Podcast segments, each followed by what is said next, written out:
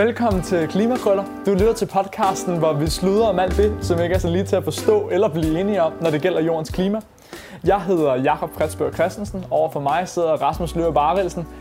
i noget, som jeg vil betegne som, som fremtidens infrastruktur inden for fødevareproduktion. Jakob, det er jo et moderne drivhus.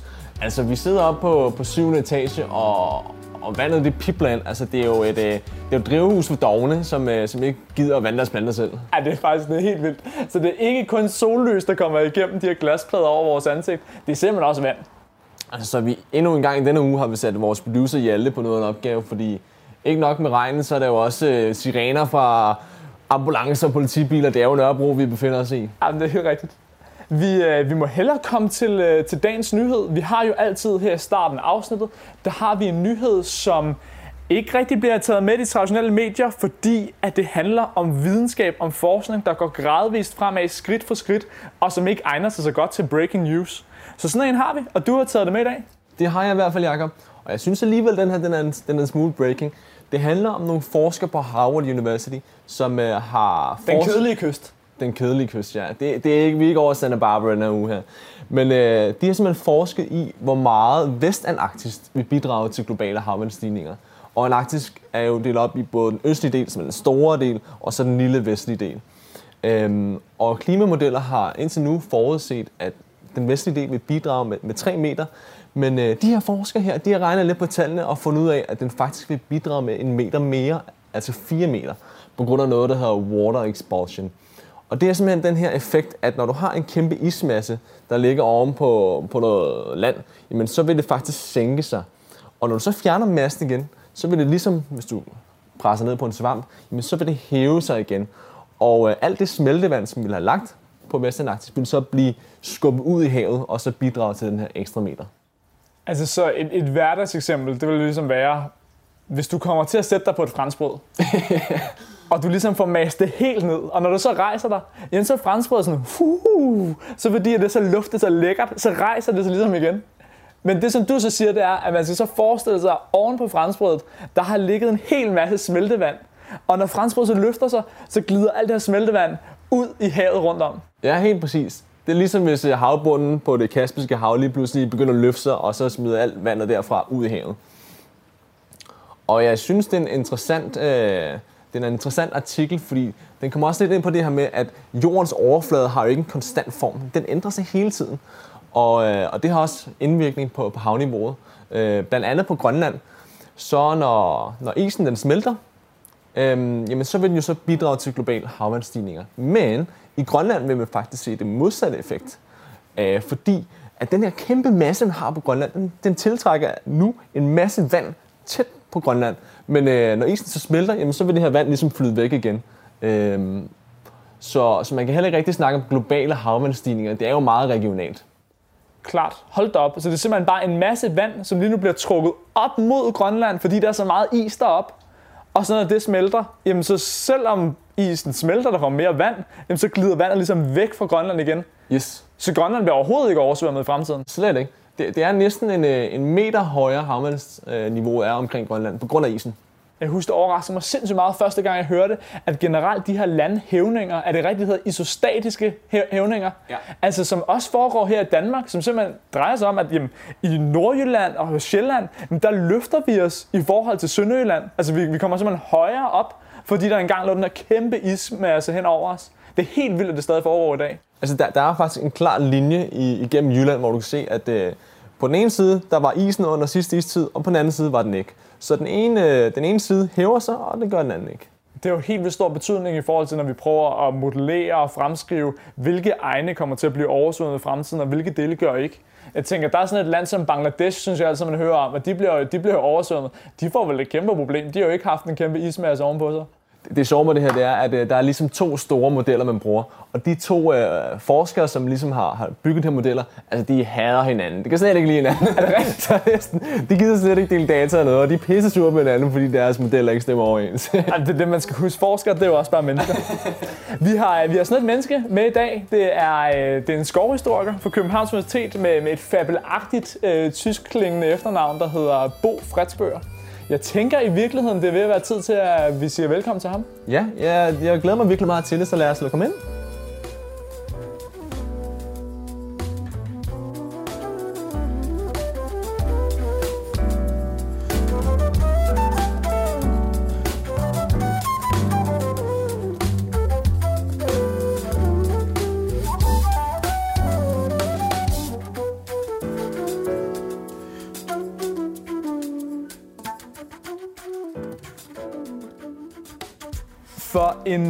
Tid siden, der så jeg på, på Facebook, at komikeren Michael Schødt, han havde forvildet sig ud i en, en debat om Amager Fælled. Og det skal man jo som bekendt passe pas på med.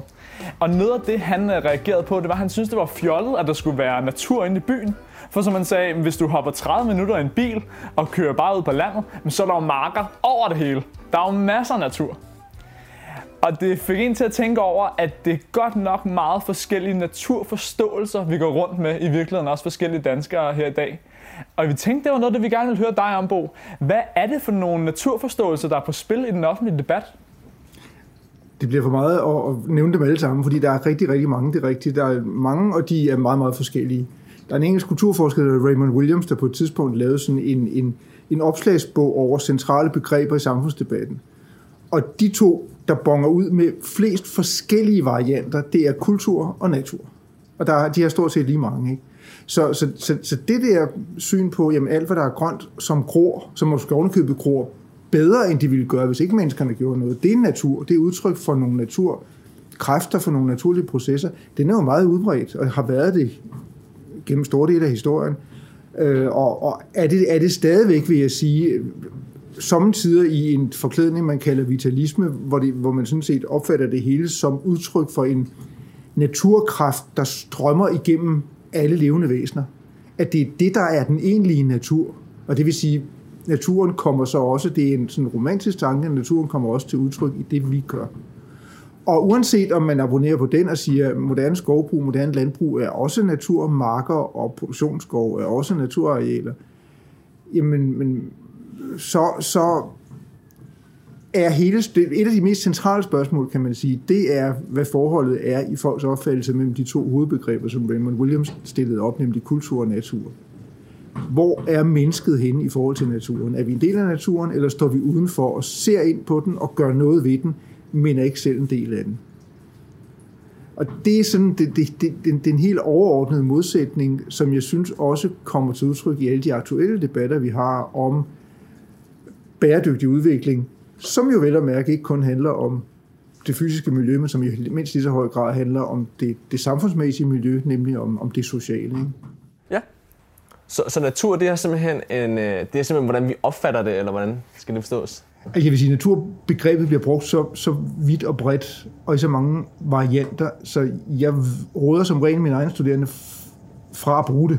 Fordi det, det, er, det er indholdstomt, vil jeg sige i dag man kan ikke sige natur uden først at deklarere, hvad man egentlig mener med det. Og man kan sige et, et, et godt eksempel på den, den absurde situation, vi er jo kommet i nu i Danmark, hvor, hvor vores naturforvaltning har været forholdsvis fodslæbende, altså når det gælder beskyttelse af truede øh, landskabstyper, øh, truede miljøer af forskellige slags, truede plantesamfund, dyresamfund, jamen det er jo, at først så vedtager Folketinget, og vi implementerer en række nationalparker, som man jo umiddelbart kunne tro var sådan nationalparker efter udenlandsk forbillede, hvor man lader naturen råde, og hvor man ikke rigtig blander sig, men det er det jo ikke. Der er jo ikke nogen forskrifter for præcis, hvad der skal til at lave en nationalpark, andet end at lokalbefolkningen synes, det er en god idé.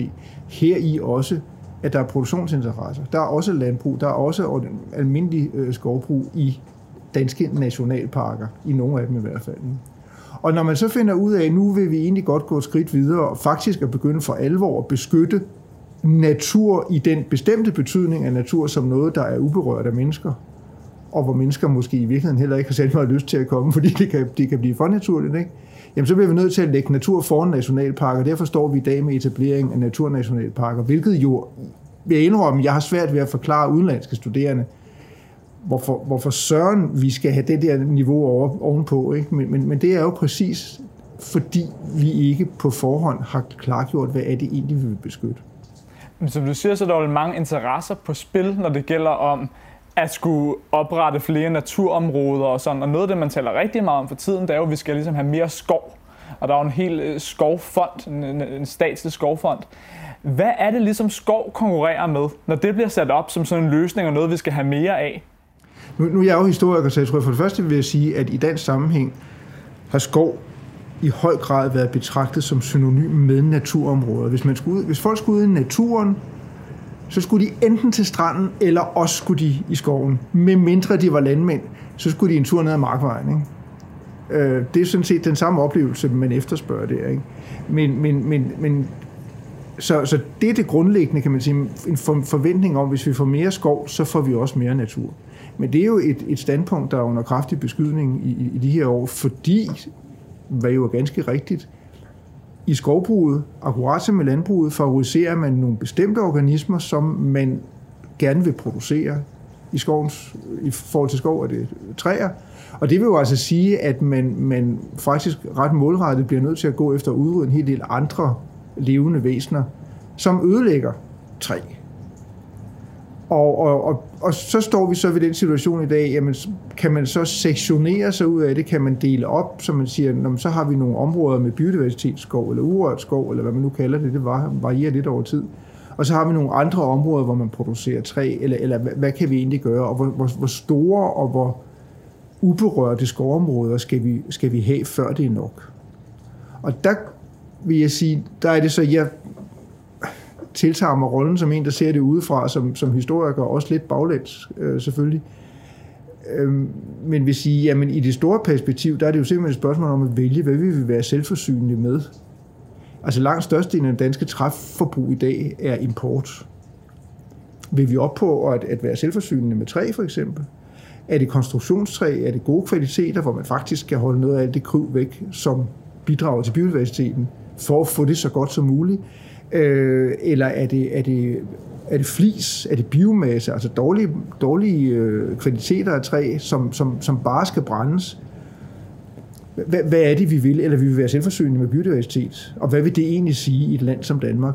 Øh, jeg er helt med på, at 61 procent øh, af arealet brugt til landbrug, det er meget, og det var nok en god idé at bruge noget mere af det til skov. Om ikke andet, så fordi skov i forskellige henseender jo er mere, en mere ekstensiv brugsform, end landbrug er. Der er, der er ikke så stort behov for, for sprøjtegifte, medmindre det lige er juletræer, man, man producerer. Og der er ikke så, så, så, så, så stort behov for, for, for gøstning og andet, som er et problem i vores vandmiljø.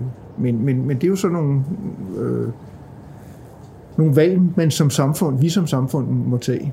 Jeg synes, det er et rigtig sjovt perspektiv, fordi jeg tror, mange, og måske også inklusiv mig selv, tænker, at skov, det er vel bare skov. Men, men det kommer vel meget an på, som du siger, hvad det skal bruges til. Altså skal vi bruge det til at brænde af, eller er det et sted, hvor vi gerne vil have, at det skal være vildt? Øhm, og har, har vi brug for, for vild skov i Danmark? Er det noget, vi har behov for? Det, det, er jo, det er jo i den grad et, et subjektivt valg, man sige, et politisk valg. Ikke? Ja, vi har brug for det, fordi vi har, vi har forpligtet os til at leve op til nogle mål med hensyn til biodiversitet i Danmark. Øhm, så kan man spørge, hvad er det egentlig, man måler med biodiversitet? Hvad er det, vi gerne vil opnå med biodiversitet? Og der har jeg lidt en fornemmelse af, at biodiversiteten i virkeligheden er en stedfortræder for noget andet, vi gerne vil. Vi vil nemlig gerne have øh, et, et biologisk set velfungerende miljø. Og det, det, hvordan definerer man biologisk set veldefineret? Jamen det er jo det, lige præcis. Det er svært. Det er et stort spørgsmål. Det er et ret komplekst spørgsmål, hvornår fungerer et, et økosystem eller et helt, et helt verdenssystem, hvornår fungerer det optimalt i biologisk henseende. En, og så, så, så bruger man så den her med bio, biodiversitet som, som stedfortræder og sige, det kan vi måle, hvor mange arter er der, og et eller andet sted er det et fornuftigt mål, fordi jo, jo flere arter, jo større en artspulje, jo større en genetisk pulje der er, jo større sikkerhed er der for, at når, når nogle arter uddør eller ændrer sig, så er der nogle andre, der overtager deres nischer, og så kan systemet blive opretholdt, som det er. Så det, det, det giver god mening at måle biodiversitet. Spørgsmålet er, om det giver god mening på national skala, når vi taler om lilleputstater som Danmark. Fordi, hvorfor lige det? Vi kunne lige så godt øh, gøre det på europæisk skala, så var billedet et andet. Men vi har forpligtet os til at bevare en vis, eller fremme i virkeligheden en vis biodiversitet. Er det det samme med skov som øh, for eksempel mange afgrøder, øh, hvor det kan være et problem med, med monokultur? Altså hvis du dyrker en type afgrøde, jamen så kan du øh, være uheldig, at der, der kommer noget sygdom, og så har du ingen øh, produktion det år. Er, er, er monokultur i skov, er det lige så skal man sige, vulnerable? Det, det, det er det jo. Vi har jo, vi har jo inden for, for, for, for mands og kvindes mindeset i hvert fald to træarter, som er blevet hårdt ramt af, af, af sygdom. Først, først elm, som formentlig også har været det tilbage i historien, og nu asketoptør, som er kommet hertil fra Asien, øh, og som er et stort problem. Nu er det hverken elm eller aske er jo sådan meget fremtrædende produktionstræer i den sammenhæng, så det gør ikke så meget, kan man sige. Men det er da et problem, og det, det man kan sige, men, men, men nogle arter, altså øh, måske især nogle af dem, man, man dyrker uden for skovbruget, poppel for eksempel, som jo er meget anvendt til hegn og sådan noget, ikke? der er man jo nede på i virkeligheden, at der er det ikke bare arten, øh, og ens artigheden, der er problemet, der er man nede på en, at bruge en enkelt klon, den der hedder OP42, øh, som er en amerikansk gråpoppelklon, øh, som er vældig, vældig, vældig god. Lige indtil den dag, den ikke er det mere, og så er der rigtig mange popler, der dør rundt omkring. Ikke? Det, måske sker det, måske sker det ikke, det kan vi ikke vide. Men overordnet set, det tænker jeg er vigtigt, det er i hvert fald nyt for os, tænker jeg, det med, at når skov hele tiden bliver fremsat som noget, vi skal have mere af, og som det løser alle de naturproblemer, vi går og har, jamen så i virkeligheden så er det ikke den samme skov, som er god til at binde CO2 og hjælpe os med hele klimaudfordringen, og som er den samme skov, som så kan hjælpe med, med biodiversitetstab og sådan noget at skabe diversitet inden for det. Er det rigtigt forstået? Det er fuldstændig rigtigt. Altså, man kan sige, den, den, den, den klassiske skov før landbrugreformerne i slutningen af 1700-tallet, det var jo en, der blev brugt til alt muligt forskelligt. Den, der blev brugt til så meget, så jeg ofte har hævdet, at det ikke giver mening at tale om skov dengang, fordi det var forskellige landskaber, og nogle af dem var der mange træer på, og nogle af dem var der få træer på. Og den situation, vi er i nu i dag, efter et små 200 år med sådan forholdsvis målrettet produktionssigte med skoven, det er jo, at vi har et flersidigt skovbrug, hvor skoven skal, alle, skal, skal, skal tjene alle mulige samfundsforhold. Og vi har simpelthen ikke areal nok, selvom vi virkelig har udvidet skovarealet, og der er jo politiske planer om, at det skal blive i hvert fald 20-25 procent af landets arealer. Det vil selvfølgelig gøre en forskel. Men jeg vil sige, selv når vi når derop om en 70-80 år, hvis målet holder, Øh, så vil det altså blive meget, meget svært at få plads til alt det, vi skal have plads til, og det er kulstofbinding, som du siger, det er biodiversitet, det er øh, rekreation, det vil sige, det er adgang. Vi ser det jo nu med diskussionen om, om rewilding, altså der, hvor der går store græssere, som kan, kan være lidt, lidt, lidt kærlige eller aggressive, eller bare interesserede i mennesker, og så er de et problem for, for, for publikum. Ikke? Så er der grundvandsbeskyttelse og en række andre øh, ecosystem services, og de passer ikke sammen. Og nu hedder vi jo klimakrøllerbo, så jeg kunne godt tænke mig, at vi gik lidt dybere ind i, det, i klimaperspektivet i forhold til skovene. Og i 1958 så startede man jo over i Hawaii med at tage kontinuerlige målinger af CO2-niveauet i atmosfæren. Og der så man, at det ligesom havde nogle årlige variationer. Så når det er sommer på den nordlige halvkugle, hvor alle træerne de blomstrer, så falder CO2-niveauet, og om vinteren så, så stiger det så igen. Øh, men hvor, hvor stor en, øh, en indflydelse på klimaet generelt har skove globalt? skove og plantevækst i det hele taget, men selvfølgelig især skove, som er, består af store planter, har kolossal betydning. Det har havet selvfølgelig også, og de planter, der lever i havet. Øh, men, men, men, men, men skove har rigtig stor betydning, og det er jo også derfor, at, at i mange af de planer, der ligger for at modvirke fortsatte øh, klimaforandringer, der spiller skoven en central rolle. Men, men ikke engang der kan man jo blive helt enige om, hvad det er, man vil opnå. Altså, den ene, den ene vej at gå, kan man sige, det er jo at, at, at bruge mere biobrændsler, altså flis fra skoven, som man så brænder. Og det har jo fået en status af at være, være sådan øh, en, en, en vedvarende energikilde, hvad det jo dybest set ikke er, men det er en fornybar energikilde. Dog jo fornybare med en ret lang cyklus, altså det tager lang tid for træer til at gro, så de bliver så store, så det kan svare sig at fælde dem og hugge dem til flis og bruge dem til brændsel igen. Men man har jo ligesom taget den del, altså hele biomassedelen har man jo i, i mange sammenhænge i hvert fald taget ud af energiregnskaberne og af, af CO2-regnskaberne, fordi man siger, jamen det, det balancerer, men det balancerer jo kun under den forudsætning, at der altid, som det er tilfældet i den sammenhæng, bliver tilplantet lige så meget ny skov, som man fælder gammel. Så, så man kan sige, det, det er en vej at gå, og der der er stor uenighed også blandt skovfolk om, hvorvidt den faktisk er bæredygtig. Man kan sige, det er den, hvis den virkelig kontrolleres nidkært. Men det, men det kræver det så også. Så er der den anden vej at gå og sige, nu skal vi skal bare producere så meget træ med bedst mulige evner til at binde kulstof så hurtigt som muligt. Og det bygger jo sådan set på gammeldags øh, skovbrugsvidenskab at gøre det, og Problemet i dansk sammenhæng, kan man så sige, det er, at nogle af de arter, vi så skal gå efter, de er ikke hjemmehørende. Øh, og det, det vil sige, så har vi altså et, et, igen et biodiversitetsproblem, fordi så, skal vi, så er vi ude i ædelgræn eller sådan et eller andet, som, som, som vokser hurtigt, som har en meget høj vedmasse, øh, massetæthed, øh, og som binder meget kulstof af den grund. Og så skal vi lade være med at brænde det i virkeligheden. Vi skal tage det ud og bruge det til bygningsformål, konstruktionsformål, alle mulige slags møbler osv., ikke? fordi det er jo den der er den mest effektive måde at binde kulstof i virkeligheden, og også meget, meget bedre end alle de her mere tekniske og, og, og måske i virkeligheden ikke gennemførlige CCS-løsninger. Vi ved, at træproduktion virker.